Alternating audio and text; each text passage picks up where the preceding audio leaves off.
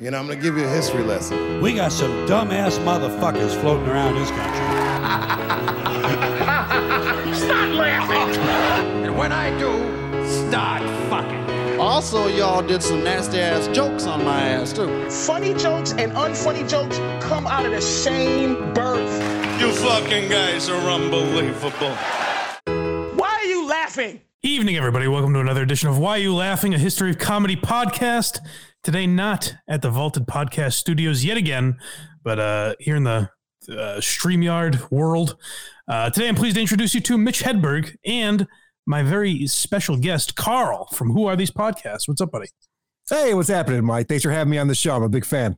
My pleasure. It'll it'll be very weird because my understanding is you like Mitch Hedberg. Is that right? I'm a huge Mitch Hedberg fan. Yes. Okay, I've only ever heard you shit on things, so this will be an odd experience this for me. will be a little bit weird. Yes. It'll be awkward. Yeah, if we start floundering, we can bring up uh, Stuttering John or something. Yeah, yeah, I usually bring him up anyway. By the way, shout out to Carl. Craig was uh, complimenting him. The the one this is the only two people that have ever promoted this program, Kirk Minihane and now Carl when he was on with Anthony Cumia. So I appreciate it. Yes, I've been binging this uh, this show, and I really enjoyed the Sex for Sam episode. And I was talking to Anthony about it on his show. The the point you brought up that was so brilliant was here you had a, a sponsor, a corporate sponsor Right. for a stunt that was illegal. Go have sex in public, and you can win this prize from Samuel Adams. right, how like sure, Opie might have shit on management that day, but but the lawyers should have stepped in. Yeah, I just I couldn't believe that they were getting away with that. And, and post 2001 too, post 9/11, it's crazy. Yeah, truly, truly bizarre. So go back and listen to that episode if you haven't.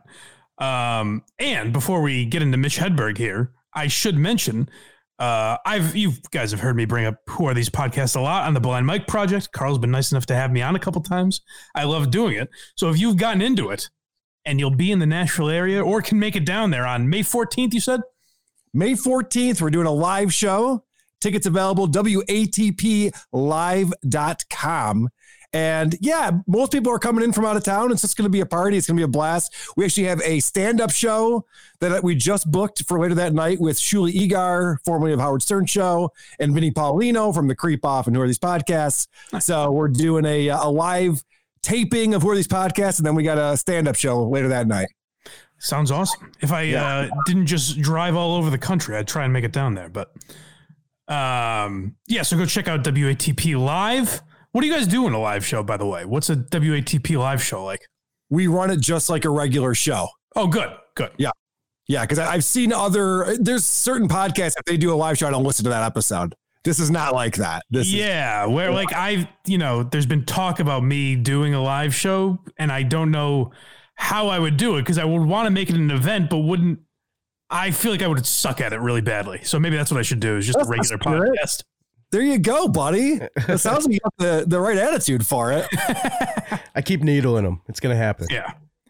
Uh, so let's get into Mitch Hedberg, who is probably the most requested. Anytime I ask people uh, what comedian should we do, Mitch Hedberg, I get the most often, most frequently. And he's a strange guy because I think he's underrated in a lot of ways, and I do think he's overrated in some ways. So it's a strange dynamic. But I wanted to start with this, Carl, because I wanted your take as a Mitch Hedberg fan.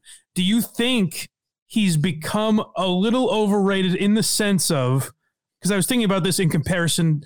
I hear him lumped in with like Patrice and Greg Giraldo a lot because you know three dead comedians long before their time. Sure. Um, so I think of Patrice and Greg as got voices that would be like so amazing to hear what they thought of now. Whereas Mitch Hedberg, I don't think of that way, and I think he's kind of lumped in with that. Does that make sense? Yeah, because Mitch didn't, didn't have any like hot political takes or anything like that. Everything was just silly with them. Uh, Completely but silly. And in a weird way, we need that now, but it's just not as. I don't think the the market would be there for it as much. well, to your question about whether he's overrated or not, it's interesting because I first saw Mitch Hedberg open for Dave Attell and Lewis Black. They were Right. there was some like Comedy Central tour they were on, and I did not know who Mitch Hedberg was. I'm a huge Dave Attell fan, so we go and he blew me away, and he blew the audience away. But there are people like my wife who do not understand why he's funny at all. So it's it's very interesting that there's all these people who think he's one of the greatest comedians of all time, and then there's I don't know maybe half the population is like I don't get it. I don't even understand why. You know, I, happened." it's funny you say that because I was thinking of we talk about like who, um, uh, who comedians' influences are and who they've influenced a lot. And one guy I kept thinking of, and they came up kind of around the same time, but I kept thinking of Norm Macdonald as I was watching Mitch Hedberg, kind of because of the same meandering sort of delivery. Um, and I think Norm Macdonald was plagued by the same thing. And I think he kind of liked that, and maybe Mitch did too. But when I hear people say I don't get Norm Macdonald, and it's kind of the same with Mitch Hedberg. If I hear someone say I don't get it, it's like, well, then you're a fucking idiot. Like, how do you not? It's brilliant. How do you not understand this? That's how I feel too. And it's funny. We were just hanging out with um, my wife's brother and and his wife and some friends, and we were talking about comedians that we liked. And Mitch Hedberg came up, and there a couple people were like, "I don't get it." So we watched his Comedy Central special, and you know, you get a few chuckles from people, but like they, literally, they watch it, they don't get it. It's so bizarre to me because I can't see it as anything but genius and hilarious. Yeah, well, he's not a guy. So he's uh, a guy that, and the reason I, you know, kind of lumped him in with that group is because he's a guy that did not have great success during his life. Like while he was alive, he was not the this name that everybody knew. Um, you know, he kind of he struggled, particularly at the end of his life, but he struggled a lot. Like his big break was Letterman in the mid '90s, and then from that he got Just for Laughs, and off of that he got Comedy Central Presents, which um, I, I referenced this a ton because I was a kid. I was probably you know eight or nine when Comedy Central Presents started. And if you turned on Comedy Central at any hour of the day, it was either playing Dane Cook, Jim Gaffigan, Nick Swardson, or Mitch Hedberg in these half hour Comedy Central presents. So you would see Mitch Hedberg over and over again, but it didn't seem like that launched him the same way. Like those three other guys went on to amazing success. And at least during his life, Mitch Hedberg, I don't feel like had that. Yeah, and so Mitch's problem was that he was such a pure stand-up that they couldn't figure out what to do with him. So he got the deals. They wanted him to have a sitcom. He got on that 70s show. He had some appearances in movies, but he never really fit any of those molds. And actually, I brought a clip that I wanted to play because he got, you know, a $500,000 deal from Fox. They wanted to somehow build a pilot around him and then they could not figure out what to do with him on a TV show. And he was on Howard Stern. And uh, I have a clip called Sitcom Idea that just kind of goes to show you why he didn't work out in Hollywood. All right, let's hear that. Did anybody give you a script to read or? Uh... Yeah, I mean, I had a lot of people. I met with a lot of people, and uh, they all had weird ideas. Like the guy who writes with Mike Judge on that cartoon. Uh, uh, what about the Texas Family? The cartoon. What, I don't know the name of it. King of the Hill. King of the Hill. He. I met with his partner, and he said, "I see you as a tennis instructor." You're kidding me. No, I, A, a tennis instructor. and like, was there any e- like an edgy tennis? Because you're kind of an edgy guy. I mean, Tennis instructor on Xanax. Did he know you at all? no, I see you as like a drug addict. drug addict. Like he's like, I think he would have fit better to like a, a drug addict. Would have been. A, you know. It's funny. It's funny though because that's true. It's weird that they wanted Mitch Hedberg to fit some kind of role because now I think he would have some kind of gritty, dark comedy on Netflix or something that might actually work. So Slate's Sam Anderson wrote that the reason it didn't work was because Hedberg's style couldn't be turned into broad social humor that plays well between commercial breaks. Sitcoms aren't about jokes. They're about zany neighbors who eat too much of your pizza and photogenic dogs who give you meaningful looks. And I think that Mitch Hedberg in some way was too funny for sitcoms. It's funny you say that too. That sitcoms aren't about jokes because me and Craig have been doing. Uh, we've done a t- couple a show called TV Time Capsule on Patreon. Yeah, where we watch a bunch of old like sitcoms and shit. And particularly, we call it the Two Broke Girls game now, where we'll watch particularly a CBS sitcom. We notice it with most, where they don't have conversations. Every line is set up, punch, set up, punch, set up, punch, and with the laugh track in between all of them. And it's a bizarre way to write dialogue, but you would think Mitch Hedberg would be perfect for that. Well, the thing is, is that Mitch Hedberg never really had a, a voice. He didn't really have like a, a, place he was coming from, and that's what screwed them up. Like you know, he's not Tim Allen, he's not Tool Time, Right. You know, so so there wasn't like a thing that they're like, oh, when you think of Mitch Hedberg, you think of oh, unless drug use, I guess, which would Yeah. work for a sitcom. But Wait, Yeah, so it's strange because guys like that usually, like you see a guy like Nate Bargatze getting pretty famous now uh, as a clean comedian. Jim Gaffigan has had amazing success.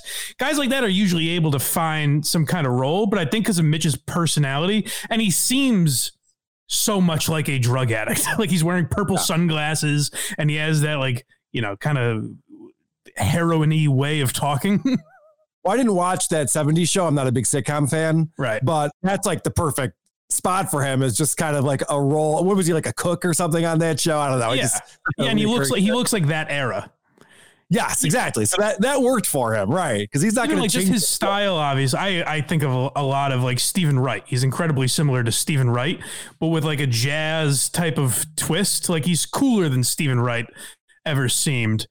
Yeah, his But he has that same album- style. His first comedy album, he actually had an upright bass player just laying down walking bass lines as he's telling jokes. Right. So yeah, he's definitely a, a, cooler cat than Yeah. Steven Wright was. But he was like he did deal with a lot of anxiety, and that probably led to a lot of the drug use and things. But they said even in his Comedy Central presents, that like I said was super popular, and that's what a lot of people kn- knew and discovered him from. But they said during the like it's obviously cleaned up, so you don't notice this um, in the edited version. But like during the actual set, he started bombing, and it got to the point where he like sat down on the stage and just stopped talking. I have he was able to eventually win the crowd back, but they didn't put any of that on Comedy Central. Yeah, I have the DVD that has the unedited version. So I've watched this. Oh, where really? He goes out and bombs for the first 10, 12 minutes. They have actually aired it before. I have seen it as well. Oh, really? yeah. Yeah. It's interesting because he ended up doing like 40 minutes for a 22 minute long show, which is why they were able to edit it down and make it look like he had a good set. Right. Right. Because he kept going and going longer than he was supposed to. But yeah, that when I talk about the fact that their audiences just do not get him. Like he was just in front of that audience that night when he was recording his special. You'd think they'd find people that would be like into Mitch Hedberg when you're recording his special, but Yeah, and like uh, you know, like I said, now there's so many outlets, uh, streaming services, and everything, and comedies don't have to be laugh track sitcoms anymore. So Mitch Hedberg, if he wanted to act, I think was kind of in the wrong era. But if you look at like who he was tight with while he was alive, like Doug Stanhope, Dave Attell, guys like that, they're they're underground comedians that have amazing respect in comedy, but don't have like mainstream success. And I think the fact that Mitch Hedberg was clean almost confused the industry into thinking he was more than that. But I think that's where he really belonged is kind of this like a comics comic rather than any mainstream type of guy. yeah, that's a good point. Dave Attell is the best comedian ever of all time. Yeah. And Dave Attell is so good at stand up that they try to put him in movies, they try to give him TV shows, and he doesn't shine like he does on a stage with a microphone. And I think Right. the same can said Scott Stanhope. Same can be said said for Mitch Hedberg. There are some guys who use comedy to transition into a career in entertainment. Just like people, you know, go and get their law degree because they want to be a politician or something. They don't practice law. Whereas Mitch Hedberg, he went to be a comedian because that's what he was. He was a comedian. He just told jokes. He wrote, told jokes. And that's the shallow thinking of industry. Like uh, 1998, Time he was on the cover of Time magazine as the next Jerry Seinfeld, and uh, I think Mitch Hedberg later said uh, the only way I'm like S- as Jerry Seinfeld is that I, I wouldn't mind dating that 17 year old. Which wouldn't hold up now, I don't think. But I have a clip where uh, Howard's talking to him about how he was declared the next Seinfeld, and Robin just starts goofing at him, which oh is yeah, pretty let's play that. This is next Seinfeld. Time magazine once dubbed Mitch the next Seinfeld. So where's your house in the Hamptons? Yeah, that didn't materialize. What year was that? that was a long time ago. Man. That was like um, Like 1998, maybe. 98, yeah. And what happened? Um, well, uh, man, you know, I, I'm not cut out for that. I think it was uh, the guy was wrong, obviously. By the way, you know that Time magazine fired that guy, I think. yeah, what kind of prediction was that? Yeah. They're like, you know that prediction you made about the next Seinfeld? You're gone. Isn't it weird to hear Howard Stern being like kind of funny? Yeah, it's bizarre now. Going for the joke. I just did a review of Howard talking to Amy Schumer. We we stole your entire segment. We played it on Blind Mike oh, Project. Good. Okay, good. Yeah, because it's there's devoid of humor. The only one who's trying to make a joke is Robin, Which is bizarre if you think about Insane. it. the least funny person in the room. well, nowadays I don't know. yeah, right. I'm not even sure. Like Amy Schumer, holy shit, what happened to her? But yeah, I don't, you know, I don't know that Mitch uh, necessarily fit. Although I did think of as I was looking through his stand up and like kind of researching some of these clips, I think I may have thought of the perfect sitcom for Mitch Hedberg. Okay. So first, Craig, if you could play uh, the joke about his neighbor that he has, I think it might be my first clip. I had an apartment in Los Angeles, and I had a neighbor. And whenever he would knock on my wall, I knew he wanted me to turn my music down, and that made me angry because I like loud music. So when he knocked on the wall, I'd mess with his head. I'd say, "Go around." I cannot open the wall. I don't know if you have a doorknob on the other side, but over here there's nothing. Which is funny, but I wouldn't have thought of that as like a real thing that happened. I would just think of it a, fu- a funny thing that he thought of. Now, Sure. imagine this man on the other side of that wall. Now you can play that clip, Craig. Okay. I moved into this building when I lived in L.A. and in West Hollywood, and the superintendent goes, "You're a comedian, huh?" The, the guy in the apartment next to you is a comedian, and I go, "What's his name?" He goes, "Something Hedberg." Nobody knew him at this point. Neither, I, I go, I, "I don't know who he is." So I'm sitting there one night, and I hear like guitar. They kept playing music, and I would bang on the wall. First of all, I go, "This guy must be a hack." I hear this horrible Right. guitar and people singing, and I would, and, and, and he would always play his music loud, but it was paper thin wall, so I would bang on the wall. So. uh then, then I found out who Hedberg was. I saw him a few months ago on Letterman. I go, I got one of the funniest guys in the world living next to me, and he came to New York to do another Letterman like a year later. And uh, somebody said, "Look, here's a set list," and the second bullet point on his napkin said DiPaolo. he did a joke about. Do you remember he did a joke about his neighbor banging on the wall? Yeah, yeah, And that he was says, you. "Come around." That's that was you. me. No way. That was. God.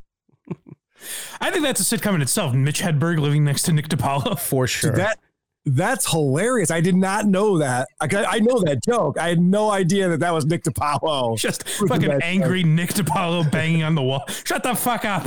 Well, what's what's great about Mitch is like you think that he just comes up with these ideas, but I think that his jokes are mostly based on real things that happened, even though they're so ridiculous. Right. He had this one joke that I just find to be the most brilliant joke ever.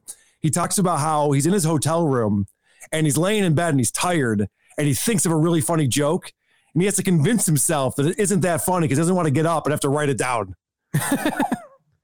he has so he has a lot of brilliant jokes but what i wonder about with mitch is like would he have gotten lost uh, there's a clip of uh, i have of rogan and Attell talking about kind of like imitators of guys like hedberg um and they bring up twitter and i wonder like he would have been great on twitter but he would he have also gotten lost in that world because i don't think any one person would have the mind to have thought of every Mitch Hedberg joke, but collectively, Twitter could have thought of, hey, if an elevator's broken, it becomes an elevator's never broken because it becomes stairs. Like someone in the world could have thought of that, and then you combine it with some other dumb thought about Target or whatever he's coming up with. You know what I mean? Like that's the shame of guys like that, where even guys like Jeselnik and Mark Normand that are kind of set up punchline guys, they're a little darker. Like I feel like guys like Steven Wright and Mitch Hedberg have been phased out by the internet. I, I disagree. I, I would have been interesting to see Mitch in the Twitter era and how he would have done with that. But yeah, in hindsight, you go, oh, an escalator broken means there's stairs seems pretty logical. But I don't think anyone else is coming up with these jokes because they're so, some of them are so ridiculous and simple that you think, well, how could that be funny? And then you realize that that's why it's actually funny. So I, I brought another clip that I wanted to play for you because okay, uh, you, you brought up uh, Target. So apparently, according to his wife, he liked to go to Target and hang out there and write jokes. He'd just be like eavesdropping on people's conversations, just walking around okay. Target. And this is another example of you can tell that he wrote this joke because he was like out there trying to like find mine for jokes just out uh, in the real world. Right. I tried to walk into Target, but I missed. I think the entrance to Target should have people splattered all around. See, uh, that is such a dumb joke that if you tweeted that, you wouldn't get a single like or retweet from that. Well, that- that's what I think of. Go look at Mark Normand's Twitter when you get a chance, because Yeah. it looks like a fucking hack among hacks. but then if you see Norman's delivery and like what he does with those jokes, you're like, oh, that's fucking hilarious. He just throws every idea out on Twitter, which is again why I, I don't know if like Hedberg would have translated to the Twitter era because I think there are certain things that like we've kind of outgrown in comedy. Does that make sense at all? What I'm trying to say? No, I know what you mean. It- also, I think that his delivery is a big part of why the jokes are funny. Definitely. So I don't know that just reading them gets it across the same way. You know who else has a funny persona on Twitter is Colin Quinn. He does a similar thing where it's all very clean cut and just nice. I always wonder when I see Colin Quinn's Twitter, I always wonder if there's a guy out there that follows Colin Quinn just because he's a real positive, uplifting guy. Oh, I like, has no idea about his comedy. Or he's like, oh, this guy's so nice. Yeah, 50% of the people follow you are just like, oh, good. Colin's got something to say. Hey, gang. Oh, hey. What's going on, Colin? well, since we're since we're talking about it a little, can we play that uh, Rogan Attell clip, Craig? The Hedberg imitators. Yeah. Yep. Yeah, he would have been fucking huge if he stayed alive. I can only years longer. imagine the jokes that he would have had. Yeah. you know, like because he, he was he was probably the most prolific guy I ever met. In, Yeah. in terms of clean comedy. too. Yeah, that Every was the other thing. He never had to go that thing like, oh, I'm doing Letterman. I, I gotta Never. take out the fuck in the show. It's like he he's always clean. You know. Yeah, if he had fuck, it was rare. He had like Yeah. one fuck every 15 minutes or something. And he was You know, always and he didn't need it. was he was not- just, oh, fuck, man. That's who he was. Yeah. He would have broke Twitter. Oh, he would have crushed Oh yeah, yeah. No one, no one would have been able to fuck with him. Yeah. Twitter was written Yeah. for the way, way Everyone his gave jokes up. were. His Yeah. jokes are so tweetable. Someone said, they "Do you say. want a frozen banana?" I said, "No, but I want a regular banana later." So yes, it's like his style was so weird, man. and then there was a bunch of dudes who started sounding. Yeah, there's like a lot of people sound like There's a lot of cadence. there's a lot of Doug Stanhope. There's a lot of tell babies out there too. By the Well, what way, can you do? You know, I Those are the ones I hear the most, by the way, as far as imitators go. Uh, a lot of Mitch Hedberg, Dave Attell, Bill Burr, and Brian Regan are the four names I always hear. Where you'll go to any open mic and there's guys like trying to talk like them, or even accidentally talking like that. Like I think Big Jay Oakerson is a very funny comedian, Mm-hmm. uh, but if you watch him, you see a ton of Attell in just his cadence and delivery. Yeah, Yeah, Dave- I feel like Mitch Hedberg was such an easy guy to do that with. Yeah, right. The, the the thing with Mitch though is I haven't seen anyone pull it off because you have to have the jokes too, not Right, just the right. style. I guess it's the same with uh, Attell. But yeah, most of the New York guys who grew up around that time steal a little bit from Attell without even trying to. You can't help it. He's Sure, yeah, again, because I feel like people think you're accusing them of something. Like the two I use with Attell all the time, uh, because they're two of my favorite comedians, Big Jay Oakerson and Sam Morrill, who I think are both very funny. But if you listen to them, they sound like Attell, and that's not saying they're stealing from Attell or ripping him off or anything. You, they're just so influenced by him that it's ingrained in them. Like they can't help it. Right. So speaking of uh, Brian Regan, Yes. uh, I thought this was interesting. I was reading up on Mitch Hedberg, and I guess near the end of his uh, career, because he, he died in 2005, Mhm. and he was pretty popular at that point. Mm. He had what two or three CDs out. A DVD. Yeah, he was a headliner for sure when he died. Yeah, a headliner. So fans would start requesting jokes and like yelling out the punchlines and things. Oh, right. While he was doing comedy, he, he hated that. But it was funny because I saw Brian Regan not too long ago, and he actually did a similar thing where he went to the audience like, "All right, what do you guys want to hear?" And someone yelled out "emergency room." And he went through and did his like a whole emergency room bit. And he was like trying to remember it as he was going. I'm like, that's kind of cool. I've never seen a comedian ask for requests before. it's so strange. Like I know um Bert Kreischer and Jim Gaffigan do like their like hot pockets and the machine bit at like the end of the set. And basically the reason they do that is to avoid people yelling that shit out. Right. But yeah, I saw Dice do uh, the nursery rhymes. He had to do it like at the end, just like uh, make everybody happy. All right, you saw Dice. All right, go home now. right. My favorite part of um the day the laughter died is when someone yells out nursery rhymes and he goes, fuck you. yeah. But uh Oh, my, another thing though, I just real quick because it reminded me of this when talking about like so Mitch Hedberg's jokes are so well known that mm-hmm. people would go to see him who knew all the jokes and you know wanted to be a part of the show for whatever reason. I went and saw George Carlin, which was amazing. I'm so glad that I got Oh, to see him before he died. And there was an asshole sitting next to me in the theater yelling out the punchlines because you know Carlin always does like 50% new stuff, 50% old stuff when he's out on the road. And I just wanted to strangle this guy. Like, don't sing along with the singer when you go to a rock show. Don't yell out the punchline when you go to a comedy show. Just sit and enjoy it like everyone else. I think the the only thing worse than that is, or at least tied with that, is uh, me and Craig. I think we're both there. We actually saw uh, Shane Gillis over the summer Laugh Boston. Yeah, and there's a woman behind us who didn't know the punchline. She would guess them. Oh no! yeah, so it's like she she would say a thing that might obviously be coming, and it's like, lady, shut the fuck up. Yeah, 50 year old birthday party.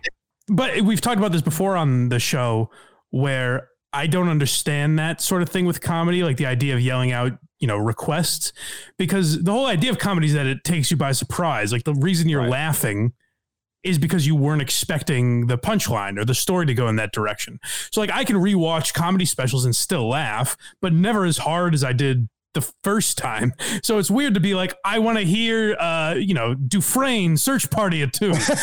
yeah, right. Exactly. Because I already know what the punchline is. Yeah, that, that's what you call a um, unsophisticated comedy crowd. Right. right there when you're yelling out requests and yelling out Yeah. punchlines. I saw Gaffigan in uh, Manchester and he did Hot Pockets at the end. But what he did is he kind of added stuff to it. So it was a little Yeah. different. That's good. At Yeah. least. Yeah. Um, yeah. So uh, he he was actually. I'm surprised at how good he was. And again, we talk about this a lot with guys like Patrice and Giraldo, like guys that died at that time. Would they have been good? In the podcast era, because on the surface with Mitch Hedberg, I would say no, but he was actually surprisingly good on Stern. Yes. Like I kind of enjoyed his appearances when I went back and listened to them. And uh, I have one clip of him actually giving Stern a little shit, which is pretty ballsy because you never know how he's going to take it. Um, but he makes a joke about uh, this is right when Howard is moving to Sirius, like he's starting to talk about it on air and everything. And um, Mitch Berg, Mitch Hedberg made uh, this joke. Is this the prediction one? Yeah. I just surprised it. But serious, you see, I'm serious. You, you know, they say you can swear on here, and I say, uh, um, yeah, because uh, no one can hear it. you can swear in the woods too. It's so true. yeah, it does give me a bit of a sleepless night. and it turned out to be spot on, pretty much. Wow. no one's listening to Howard anymore. No one is now, but when Howard went over to Sirius, obviously he brought millions of people with him. But Of no, it was- course, yeah. that that uh, that was a brilliant joke. And I was watching this appearance that Mitch had on Stern, and it was interesting because they bring him on. Of course, Artie's there, and we didn't know it at the time, but Artie was dealing with his own drug problem with heroin and painkillers and things. And they bring Mitch in, and the way they bring him in is like kind of introduce him as like the guy who does drugs. Right. Mm-hmm. and so Mitch tries to explain to him that no, no, I got that under control. And you can hear Artie laughing at him for even pretending that he's got his drug problem under control. Like Artie sees right through this bullshit. This is Mitch on drug use. I get the I get the same thing. You, you give one guy oral for coke, and you're a drug addict. Was that your story? I forget. Yes. Yeah. No, that's not. Uh, well, you know, I, I got the drugs under control now. Do you? Yeah. You had to take them responsibly. Yeah, just you know, just for the creative side of it. See, so already stopped by. I got the drugs under control. You're either on drugs or you're not. And when you're a heroin addict, you don't have it under control at any point. Right. And I can only imagine Artie's thinking, like, yeah, I say that too. They don't buy this bullshit. here. Well, this was interesting. It got so bad. And I don't know if you were going to get into this story about the surgery that uh, Mitch required, or else he was going to lose his leg. yes. Yeah. Yeah. Yeah. Yeah, that this is fat. I had no idea. I didn't know if you if you knew about this beforehand. I know. But- I don't really know much. I saw that that became an issue, but I don't know a lot about it. This is the first I've so heard. it. basic, basically, he was in an airport. I think it was Austin or something, and he was caught with heroin. Right. So he was sent to prison. In prison, they realized that because of his drug use, his leg was shot. Right. And they brought him to the hospital, and they thought they were going to have to uh, amputate his leg That was what the, the surgeon said. Like, we, there's nothing we can do. We got to amputate it. So the Hedberg family decided to go get a second opinion from surgeons in a, a Houston area. And they said it's a long shot, but we'll we'll give it a chance. They took muscle from his back and transferred it to his leg. And after 13 hours of surgery, Mitch was able to keep his leg. Wow. Holy shit. Now that's an though- advertisement for heroin. If you if you take heroin and that happens to you, and you're like, I'm going to continue to do that now. That must be pretty good shit right there. Do I will say if one guy could have made something about being the one-legged comedian, it would be Mitch Hedberg, though. That's true, yeah. but isn't that interesting? They talk about how he's a clean comic. He could go on Letterman and just do his bit because he's a clean comic. Meanwhile, the guy is doing heroin and coke. He died having both heroin and coke in his system, you know, ODing on that. Like the guy was a major, major drug addict and had a very squeaky kind of onstage persona. Yeah, it's funny. It's funny to think about that because he is such a brilliant joke writer and joke teller with his delivery and everything. Yeah. But he also lived like an interesting, bizarre life, and he was a very silly guy, and I guess would like fuck with people. Like I heard uh, uh Stanhope and um, Mitch Hedberg's wife, Lynn uh, Chakrin, I think her last name is. She's also Yeah. a comedian. Um, but they did this like tribute for him on Sirius after he died.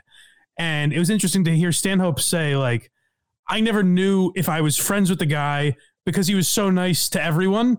And sometimes he was just like fucking with them. Like he would fuck with younger comedians, but also be nice to them. And it was strange to watch that. But I wonder if he became like more of a storyteller, how that would have gone, because he seems like such an interesting guy to, like I said, with the DiPaolo thing. That's while it's a, an amazing joke, it's also an interesting story if he went Right. in that direction.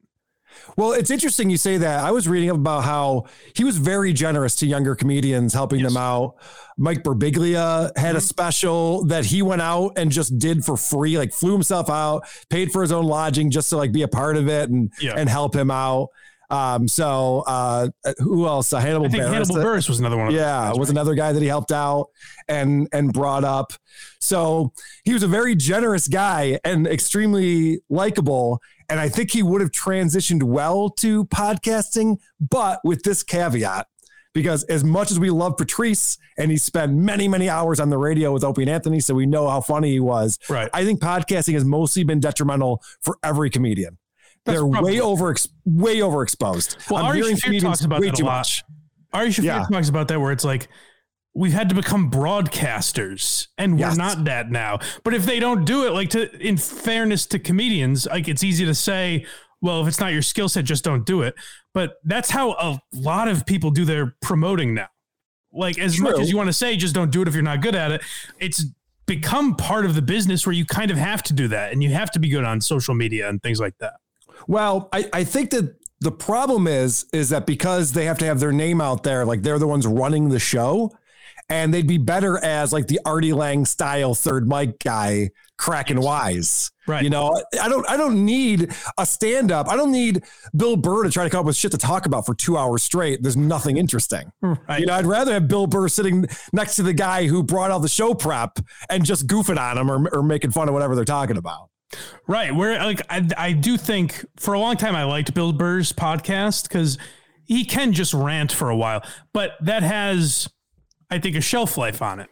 Particularly when Bill Burr's a happier guy now. He's got two kids. He loves his family. Like mm. that becomes less interesting, unfortunately. So it's harder and harder to rant for an hour. But you talk about this on WATP all the time, where a lot of people, and I think, you know, I was probably guilty of this a lot when I was a little younger, but I think a lot of people think they can just show up and turn the mics on and shoot the shit. And that's pretty, that's Opie and Anthony syndrome, really, or tough crowd syndrome, where people watch that shit and said, oh, these, this is just guys busting balls. I can do that. But it's, they don't realize how difficult that is. Al- almost nobody can do it. That's what that was the magic of Opie and Anthony was that I, I believe it was mostly through Jim Norton finding his buddies from the comedy clubs and bringing them in, and all of these guys who were so good at just being able to sit there and riff and make it interesting. And it's ruined podcasting because yes every everyone who does uh, open mics now thinks that they can be on a podcast and riff for an hour and a half and be hilarious. And it's just not the case. And that's why guys like Colin Quinn and Attell are so smart. And maybe Hedberg would have gone this way. Um, but guys like that look at it and say like it's just oversaturated. Like you don't want to hear that much of me. Like you shouldn't be hearing that much of me. And that you know is kind of a microcosm of why Mitch Hedberg is so popular. I think it's because we have this limited pool of what he's done. So now you can really respect it and say like, oh, that, I wish we had more of that rather than the other way around. You're almost saying that Mitch Hedberg is more popular than he should be. Is I is kind of of like I kind yeah. Are you not a fan of Mitch Hedberg? Like, what, what's your take? I, I, I was listening to your show, Yeah. and when you asked me to come on here, I said, "Oh, I'd love to do Mitch Hedberg because I'm a huge fan." Hmm. And then I was listening back to a later show, and you're like, "I don't want to talk about Mitch Hedberg." Like, I remember you bringing that up at one point. I was Oh, like, "Oh no, shit!" I did- like- I say Mitch the wrong Hedberg guy." I like Mitch Hedberg a lot. I was very glad you suggested him. okay. because on my own, I was tough to find a ton of stuff to talk about. I'd rather have like a discussion about his career in, right. rather than like going through his life like I've done with some other guys. Um, but what I think about Mitch Hedberg is I find him hilarious. But another guy I found very funny um, was like when I was a kid, I loved Demetri Martin. And I Oh, think yeah. Demetri Martin has had the, you know, misfortune of living and he's still alive. So people are like, well, what have you done for me lately? You know, That- that's Brutal. and That- you know, I, he hasn't put out anything in a long time that I can think of. Um, but because I think that you know, set up punch stuff, unless you find an angle on it like Anthony Jeselnik, I think there is a more of a shelf life to it. Yeah, I think I think Demetri Martin should get on the junk and help himself out. That's what I'm saying. He'd be a legend if he did that. What happened to that guy? Is he still touring? I, I haven't heard that name in so long. Exactly, but he was so popular for such a short time. He really was because Comedy Central had him up there a lot too at some point. And that's a guy, if you want to talk about influences, I mean, he was pretty much doing what Mitch Hedberg did and what Steven Wright did before. Like that would the next guy should have been Demetri Martin. He was that for a minute. And then it kind of got old after a while. I guess that's what I'm saying is I don't think Mitch Hedberg holds up in the way of um you know, I mean George Carlin, but that's probably too much of a stretch. Like I think Colin Quinn's stuff is prolific because I think it will hold up and it's kind of commentary on what the world will be forever. Where I Yeah, think there's a limited time where we evolve past where, where you've heard Mitch Hedberg premises a million times after. It's not really even his fault. I say this about Brian Regan too, where Brian Regan's like the first comedian I ever loved. But now we've heard a lot of Brian Regan's premises 10 million times. So you almost forget what a genius he is, I guess is what I'm saying. Yeah, you bring up a good point with Colin Quinn because Colin has reinvented himself multiple times. And that's many. kind of the genius of Colin. You know, he's now become the uh what is it, one man show thing that he does. Joe DeRosa said it. I always quote uh, Joe DeRosa's joke about him. He says, uh, "When did Colin Quinn become a the substitute teacher that wants to make learning fun?" right, exactly. He's always teaching us about history and whatnot. Right. Would would Mitch Hedberg have gone through some type of transition? Would he have evolved into something more than just the uh, one liner I, guy? th- I think he's Uh, he did exactly what he was meant to do. yes, I think so too. Yeah, I agree. And I guess that's what I'm trying to say is I I actually love Mitch Hedberg and find him very funny. Mm-hmm. But had he lived, I always think he would have been his career would have been similar to maybe Demetri Martin unless he reinvented himself. Like even a guy like uh, Norton that we all like. If you look at his early stuff, he's very angry mm-hmm. and like mm-hmm. his style of comedy is still similar. We'll talk about topical stuff, but be able to tie it in uh, in a way that kind of holds up. But now he's not quite as angry. There's not as much of the sex, the like the vulgar sex shit, but he still makes it work because he's realized like he's an older guy now. He's lost a lot of that anger and he's been able to lean into it. Whereas I think Bill Burr is a happier guy now, but hasn't been able to evolve that. So he's still kind of this angry, ranting guy on stage. And Mitch actually would talk to friends about how he didn't want to have a long, prolific career. He wanted to be the Jim Morrison of stand up. Nailed it. And I think, yeah, exactly. I, I think Mitch always recognized me as a drug addict, so that's probably part of it. but I think he recognized the fact that, yeah, this isn't his style, wasn't something that you're going to be George Carlin with. You're not going to go, oh, I like the 60s version of Mitch Hedberg. And then in the 80s, he got really good again. And then, you know, it's just not that kind of thing. Right, exactly. I think you convinced me, Um, Mike. I'm on. I'm starting to lean with you on this one. Yeah, well, I think I think what it is is I've just uh grew is the wrong word because I don't think it's like growing, but like I changed my comedy preferences where when I was a kid, I absolutely loved Regan and Gaffigan. I watched over and over and over and over again. Yeah. Um, and I still I found Regan's last special funny. Uh, Gaffigan's not so much, but I became uh, you know a Louis C.K. fan and a Bill Burr fan and a Dave Chappelle fan, and these you know darker, dirtier kind of guys, um, or angrier guys, and that became more my style of comedy. I guess is all I'm trying to say. He- It's like everyone likes him, but he's no one's favorite. for I think Mitch he's some Hedberg? people's favorite. Yeah, I think he's some people's favorite. So, for, for example, I was saying before how I was introduced to him is we went to go see Dave Attell and Lewis Black, and Mitch was the opening act for that, and he blew everybody away. And then Dave Attell came up after that, and Dave Attell can follow anything. He's just the funniest guy. And then poor Lewis Black comes up because it was in it was when he was doing the Back in Black thing on the Daily Show. So he was like really hot at the time. And, you know, he does his, "Ah, I'm so flustered by everything uh, shtick. And it just, it did not work at all following Hedberg No, and and he's. Lewis Black's the perfect example of a guy that didn't really evolve because, like, I Right. kind of enjoyed Lewis's Lewis Black's angry ranting when it came out. Yeah, but now that's what everyone does. like now, if Lew- Lewis Black goes on an angry rant about Trump, it's like, oh well, everyone does that all day, every day. Right. And Lewis Black actually was best in like four minute segments on the Daily Show. Like at the end of the show, bring him out, let him yell about something. I was like, okay, that's great. I don't want to watch him for 50 minutes do that. Right. There's not enough Um, material there. But I think no matter where you stand on Mitch Hedberg, one of the things that's probably most impressive is uh, in a clip that you brought, it's Rogan and Artie talking about Mitch's drug use and his ability to uh, like just remember his act in the states that he was in is Yeah. pretty impressive. What was the name of that clip? That's uh how do you remember? Well, the crazy thing about him is he would do, you know, an hour, 10 minutes of that. Like, how the fuck do you remember what you said and don't say Yeah, when you're on heroin? No, no, no. Well, well, that's the thing. I forget shit all the time. Like I said, like I bet on the other team. Yes. With the bookie, I would bet on the other team. But he was high when he was doing shows, right? And and and at the end, the last time I saw Mitch was two weeks before he died at Stern, and then I went to go see him at Caroline's, and it was like you're watching this this genius shell, a shell of yeah, he used to a sh- be. literally a shell. Yeah. Like like he was he was you know taking drugs from people in the audience, pills. Oh, I took a birth control pill once because I thought it was a Vicodin. Some woman gave me a pill. I didn't have the baby. It worked, but uh, he was like scratching at the walls and shit. It's amazing too, and I say this every time someone dies. When Gilbert died, Saget, Norm, I think Artie Lange has outlived all these people. Every, everybody. It's, it's pretty incredible. that he's living to tell these tales. But Artie's a guy like that too, where um, he has a brilliant memory. And it's like these guys on that that transcends heroin addicts, guys like Hedberg and Artie Lange.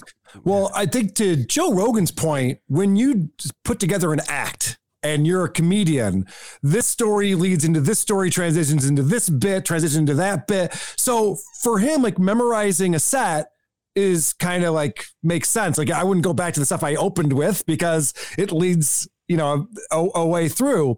Whereas Mitch's jokes, it seemed like he would just like pick random jokes off the top of his head Right. nonstop at every show. It's like, how did he, how does he know he already did that joke and not this joke? And I have another clip on here talking about how Mitch would be forgetful because of his uh, drug addiction. This is uh, Artie Fat joke. Okay. One quick Mitch Hedberg story. So I opened up for Mitch Hedberg like 22 years ago, and he comes up to me after the show and he goes, "Hey, Artie, man, you're a fat guy." I go, "That's what he said." I go, "I, I could lose a couple, but what, what are you talking about?" He goes, "I wrote a joke that um, uh, I can't do because I'm not fat, but I'll give it to you." I go, all right. He goes, he goes, you know when you're a kid and they tell you to wait a half an hour after you eat before you go swimming? And I'm like, yeah. He goes, you should say you've never been swimming because it's never been more than a half an hour since you last ate. and I go, that's a great joke. Can I, I can have that joke? He goes, yeah. So then he comes back and he was smoking a lot of weed. So he comes back totally serious. He goes, Hey man, you're right. That is a good joke. I'll make you a deal. If I gain like a hundred pounds before you do that on TV, I get the joke. I'm like, all right, whatever. So okay, so cut to like a month later. I'm with Norm Macdonald having dinner with people. And Norm does that joke. about me. He goes, "Hey man, it's uh, Artie's never been swimming. It's never more than a half an hour since he last ate." I'm like, "Where the fuck did you hear that joke?" He goes, "He goes, I heard a fat guy do it at the comedy store." I go, "Really?" So I see Mitch two weeks later. I go, "Mitch, what the fuck, bro? You gave me that joke. Norm said he saw a fat guy do it at the comedy store, so he's all fucked up." And he goes, "Hey Artie, man, you know, listen, I'm sorry. You know, I, I, I get fucked up a lot. I forget shit. I probably gave that to a lot of fat guys."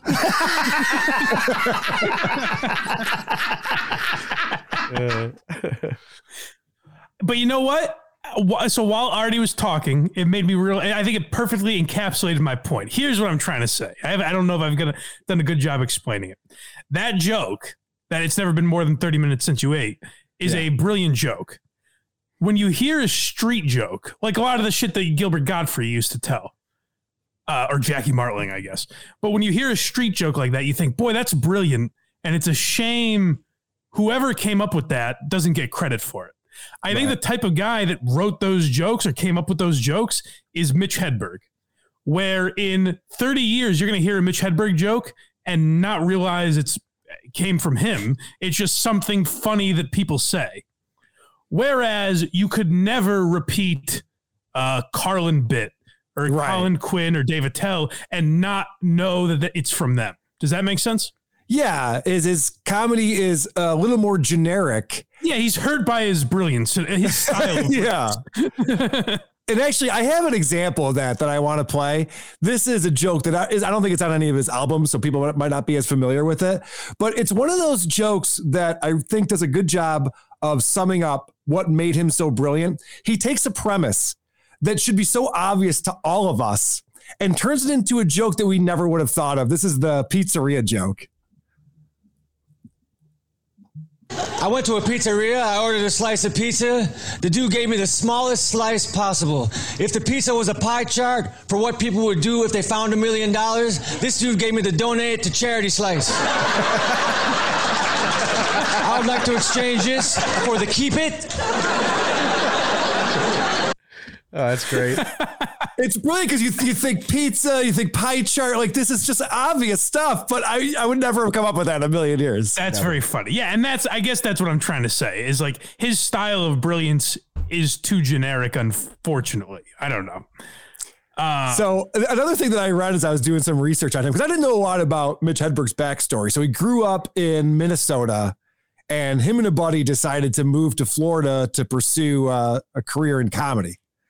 And he says, uh, we, we drove from Minnesota to Florida. We wanted to go to Texas, but the front end alignment was bad. just, just like, a guy- you know, everything that he, that he talks about, he makes it funny somehow. Um, he did. I, I had a hard time um finding a ton of like serious interviews with him, but I found one. I don't know who this guy is, but he did get a little uh deeper than I hear him get uh in some of the other stuff. I forget the names of the clips I have left, Craig. Uh, but if we could play a couple of those. Well, oh, that guy, the the one with pressure. Yeah. All right, let me share the screen here.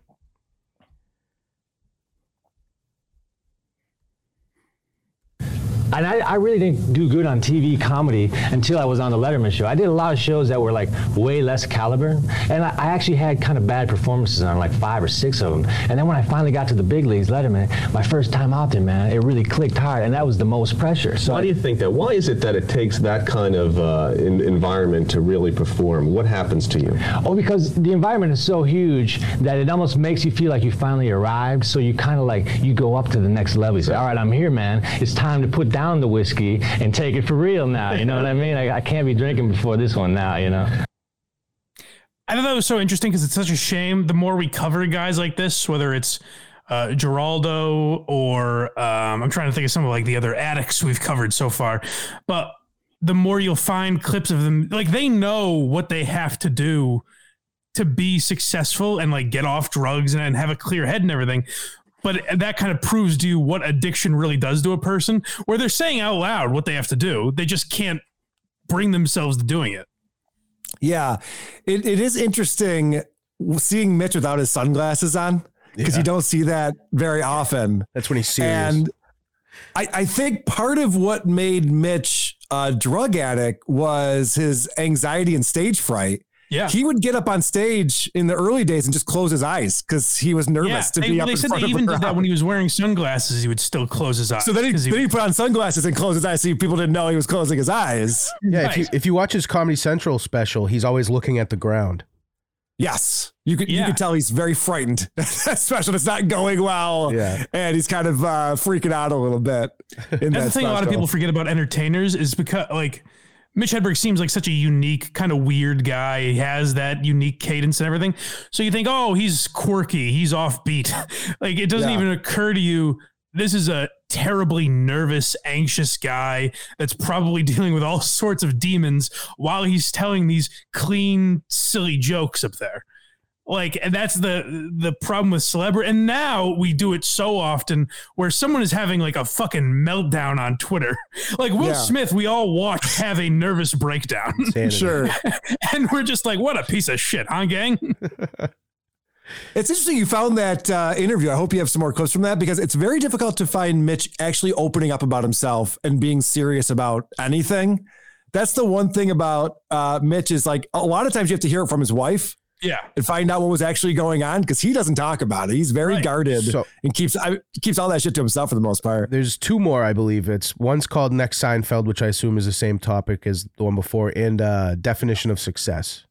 Yeah, let's definitely. We heard pretty much him talk about Seinfeld, but let's hear his definition of success. What would you say? What is your definition of success now? I mean, To be able to wake up when you want, that's success. And be able to untuck your shirt, man. If you if you had to tuck in your shirt and get up at a certain hour, it's no good, man. I mean that. so when you were a cook, obviously that's I not. had to tuck my shirt into my pants and wear an apron. I just all I want to do is be able to live my day the way I want to live it, you know? Because I mean, I certainly have to get up and do some things, but if if every day I had to get up for someone else constantly, that's not to me success unless I'm really digging it. But I can't imagine anyone digs having to give up every day for someone else, you know? Well, maybe if they love what they do. You see, that's it. Seems like that's most. If they love what they do, then getting up is not like work. It's going and having fun. Right, right, but that's a different scenario. They're they're getting up for themselves then because they love what they do is what you're saying. But if, mm-hmm. if if they don't love what they do, then they're not getting up for themselves. I just believe that that if you're doing what you if you're happy, it- you know that's what success is about. Because it doesn't have to be about entertainment or making a lot of money, but And I thought that was so interesting just because we could look at on paper, say like, oh, he got a deal with Fox and the sitcom never materialized. Uh, he wrote this movie, Los Enchiladas, I think it was called. Yep. That was barely seen by anybody. So you can mm-hmm. look at that and say like, oh, he failed at these things. But if you look at back at Mitch Hedberg's career, particularly by how he defines success, I think he was hugely successful because it's, I think all he ever really wanted to be, like I said, I compared him to Attell and Stanhope and these guys. I think that's what he wanted to be was a pure stand-up. And he's one of the best ever at that. By the way, that is a brilliant clip that you just played because as I'm watching that, I have not set an alarm for myself in a couple of years now. I never tuck in my shirt anymore. I'm like, holy shit, he's right. I love it. That is what Yeah. success is. Like getting up when you want to get up and not having to dress for other people is a uh, pretty good. I guess I'm successful then because I do that. there you go. I you don't- nailed it. I don't yet. It's sad. It's it's interesting when I was watching the Howard Stern interview, um, they were talking about how he wasn't successful in Hollywood and he's back on the road and he's doing stand up and they're like, well, do you do you enjoy that? He's like, oh yeah, no, I love it. It's great. It's, it's all I want to do.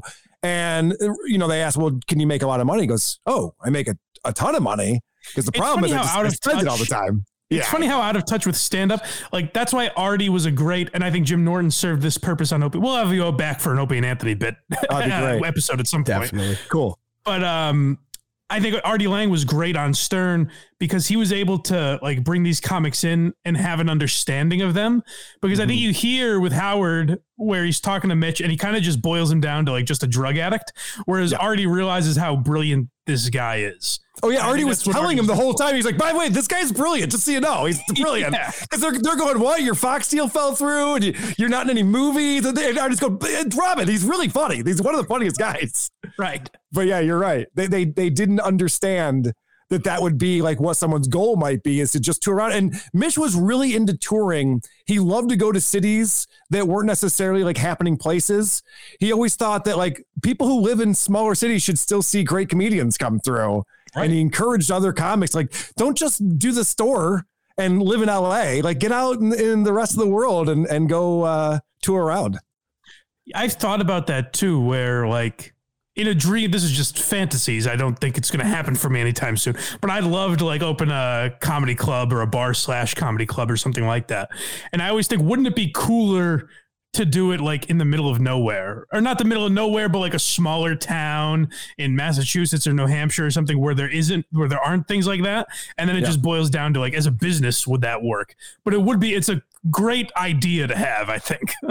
Yeah, when, whenever you're looking at, and we'll call it retail for the sake of argument, Right. whenever you're looking at opening up a retail location, you always want to be as far away from people as possible. Right, yeah, it's always the I- you're- you- that's a brilliant idea, buddy.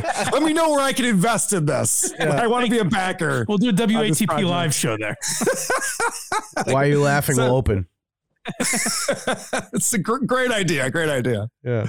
You're, you're Uh-huh. like, no, you, you'll love it. There's no competition at all. There's no other comedy club anywhere near this place. It's great. We'll hook the the eight people that live there, and they'll be regulars. It would actually it would actually be a great idea. Have why are you laughing to a subject before uh, WATP, and then the same subject can be done, and you can destroy it right afterwards. Right. Ah, or better yet, you guys do Why Are You Laughing? And then we come up and we review the show that you just did. Yes. That we would- have here's- here's clips where it's old and shit. This, this is where Mike has no idea where the conversation's going. He has to lean on Craig. Craig's the only one who's paying attention to anything.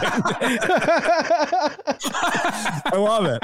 It's a good idea. That'd be brutal. I think the perfect marriage is we just do a show where we talk about how much we love Tom Myers, and then you guys shit on him for now. oh God, you guys got to do a Tom Myers episode of this. So uh, I think I think we have we have an idea for that. I think that might happen.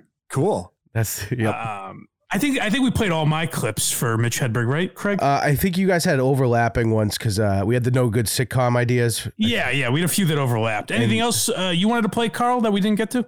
No, that was everything that I had. I didn't want to just come on here and play a bunch of Mitch's jokes that everybody's heard before. I, Right. am assuming anyone listening to this is pretty familiar with uh, Mitch Hedberg's uh, comedy. Yeah. If you're not, I couldn't recommend more getting his albums. And Oh, yeah. they're great for a road trip. They're great. Like if if you're hanging out in a car with family or friends that you're sick of talking to, Yeah. this is a great thing to pop on and just laugh along with. His special super easy listen. Yeah, Whether his- it- yeah. like he's there's no good format in particular. Like you could listen to an entire album or just like two jokes on YouTube or whatever. Like Right. it's so easy to take in Mitch Hedberg. his specials probably have the most jokes in them. Also, I would Yes. bet that's true. Like I said, the Yes. only guy that I I always think of Steven Wright and the, the guys I you know Demetri Martin I brought up Jeselnik Normand guys like that, but they're slightly more long form. Like Mitch Hedberg and Steven Wright are the only two I can think of that successfully just cram in jokes. Like even Regan and Seinfeld are more conversational. well, yeah, he you does he does an hour, and each joke's like nine seconds. Right. Exactly. Yeah. Um, all right, boys. So Mitch Hedberg, like I said, one of the most requested comics um, uh, that we've had. So uh, I hope everyone enjoyed this episode. And like Carl said, if you haven't heard him, go check him out. But more importantly, let's support the living for Christ's sake. Go, go support. I need to eat every day, people. go to the WATP live show in Nashville if you can make it. Um, where can they find tickets for that, Carl? It's WATPlive.com. You can also go to whoarethese.com. It has all of our episodes up there and a link to the live show. And uh, as well as a link to our Patreon. We do two exclusive bonus episodes every single month on Patreon. I just did yesterday, I haven't put it out yet, but producer Chris came over and we listened to uh, another 25 minutes or so of Stuttering John's autobiography, easy for you to say. we've been we've been going through that book uh, piece by piece, and this is the fifth installment of that. So Yeah, you're lot of fun stuttering John on stuff. If you, I mean, particularly if you guys are old Howard Stern fans or whatever, go listen to Carl. His breakdown of Stuttering John has amused me endlessly for the last few months. We we cover Stuttering John because the guy is a lol cow. He can't get out of his own way, and everything he does is funny. And then we also cover Opie because Opie from Opie and Anthony is a guy who he has all the resources in the world and refuses to use them and has just done so little with so much. It's unbelievable.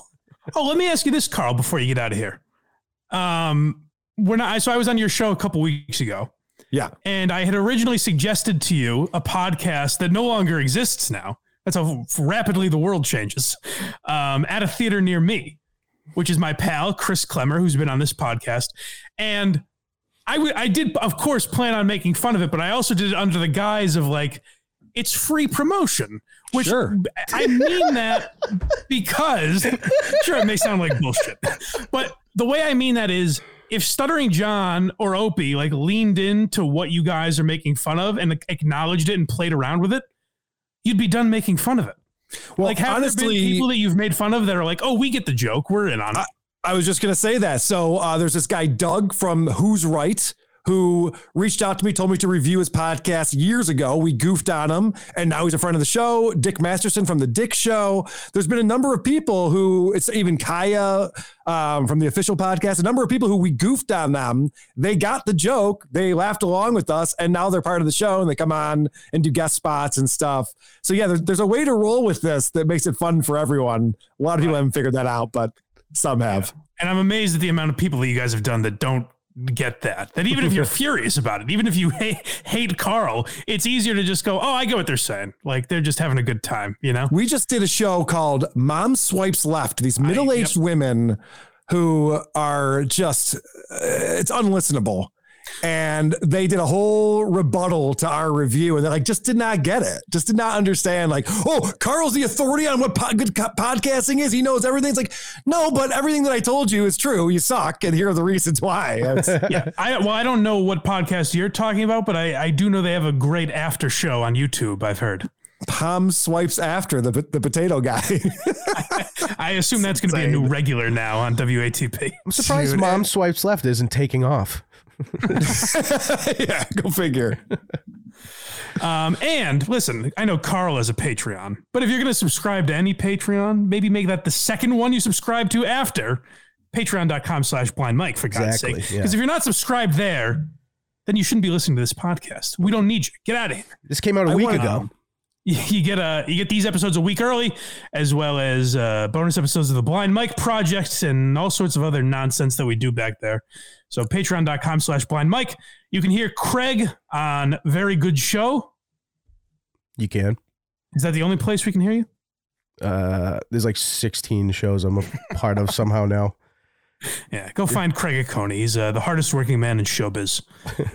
And, uh, let me give a quick shout out to uh, Doug White, who does uh, a lot of the audio production, uh, songs and things for Who Are These Podcasts, who was messaging me that he loves the show. I believe that he is a, uh, a Patreon supporter of the Blind Mike Project. Oh, thank you, Doug. You're the yes. I think He we was, actually uh, talked to uh, talked to him last show. He Yeah, we we got we got at least one WATP fan subscribing. I, Yeah. I knew that, so that's Nice. shout out Doug. All right. I've done my job. the other th- amazing thing about Carl's podcast is the sheer amount of people he has who like know what they're doing. Like you have producer Chris on every episode.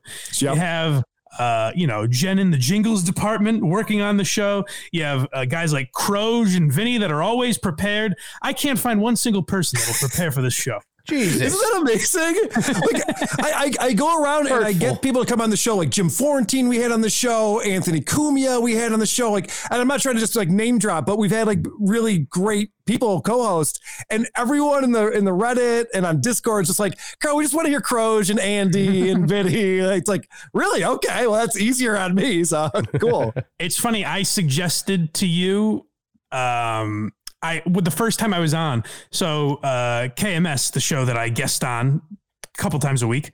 Um, a couple years ago, I think when I worked on the show, still they would we would make fun of uh, the Jim Florentine podcast Mm-hmm. because it's very if you go and listen, it's very. I also like Jim Florentine, but it's very easily mockable. So I suggested that to you, and with a couple other names, and you go, I think you mean Chris D'Elia, right? And I was like, Yeah, let's do Chris D'Elia. well, Jim actually suggested that we do his podcast. I think it's really funny. Now, the way that Jim does his podcast, you're not, you're not a fan, Craig? Oh, it's bad. It's the way bad. that Florentine does his show, there's so many pregnant pauses. Yes. I would never do that personally. That's the You just problem. Yeah. yeah, there's a lot of pauses, and there's a lot of like him going, Really? Really? And so, like, if you're just listening to that for the first time, you're like, "What the fuck is this?" Jen messaged my show. Really? Uh, but yeah, go listen to Who Are These Podcasts, subscribe to their Patreon, subscribe to ours, and uh, we will talk to you guys next time on Why You Laughing.